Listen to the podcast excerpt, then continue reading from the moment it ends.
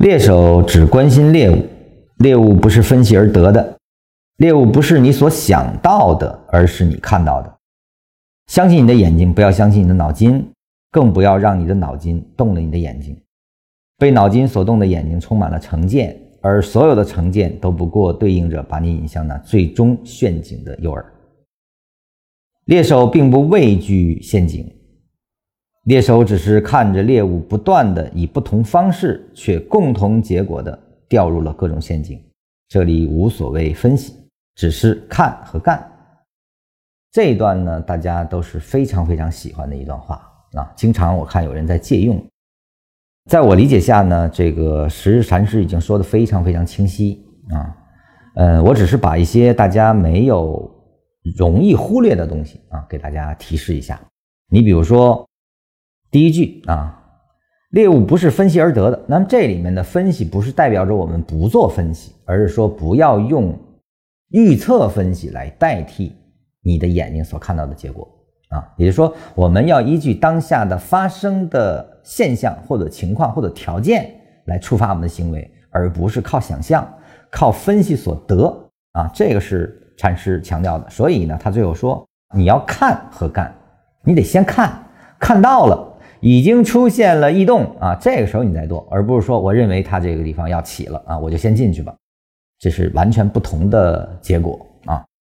第二个呢是。为什么不要让你的脑筋动了你的眼睛呢？就是说，如果你的脑筋不是被清空的啊，不是零向量的分析，也就是我们上次在课上说的，如果你的脑筋是充满成见的脑筋，那你的眼睛即便能够观察所有的情况，但是你的脑筋是把它屏蔽掉的。那就是说，你只接受了你所感兴趣的，那你不感兴趣的是视而不见的。所以呢，被脑筋动了的那个眼睛啊，也就是说，通过你的主观的屏蔽，导致了你的信息是衰减的啊，那么就叫成见。而这种成见，实际上你就落入了一种模型中啊，或者说一种思维模型啊，或者一种交易模型，它是把你引向了陷阱。那么，作为猎手来说呢，我们实际上应该熟悉不同猎物的我们叫习性啊，那么它该如何的踏入怎么样子的陷阱，应该是了然的啊。只有在了然情况下，你才有一个结论，你才能知道猎物可以不断的以不同方式却共同结果去掉入那个陷阱。什么意思呢？就是说那是个必然。当某一类的人群被某一种模型所困，那他就一定遵循于这个模型去做。你如果只遵循了某一种逻辑，且这个逻辑你是奉为不变的一个成律的话，那它就会始终起作用。你今天成了，明天可能就是你的陷阱。所以我们要熟悉各种猎物的不同的习性，这是第一条件啊。其实是说的在市场中的运营，它其实做个比喻嘛。那么在市场中对应的是什么？你要熟悉各种人群，每种人群基于什么在进行的思考和交易。你只有知道这个，你才能知道他们在什么时候做什么样子的选择，贡献什么样子的分利啊，你才可以对这个市场有一个清晰的认知。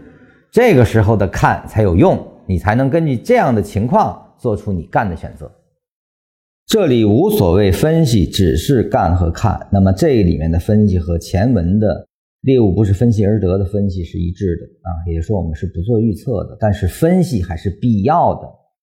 我们分析什么呢？我们要分析不同的猎物将以什么样的方式掉入其陷阱，这个还是要分析的啊，不是不分析，而是分析什么，不是分析它何时何地掉入哪一个陷阱，而是知道它以什么样的模式最终会掉入什么陷阱。就像你要捕鸟的话啊，你要用捕鸟的那个网啊，那也是捕不了大动物的啊。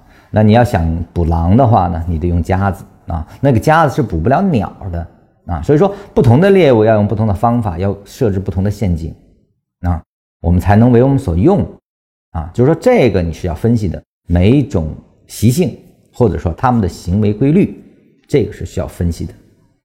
我们不去分析的是他们何时出现。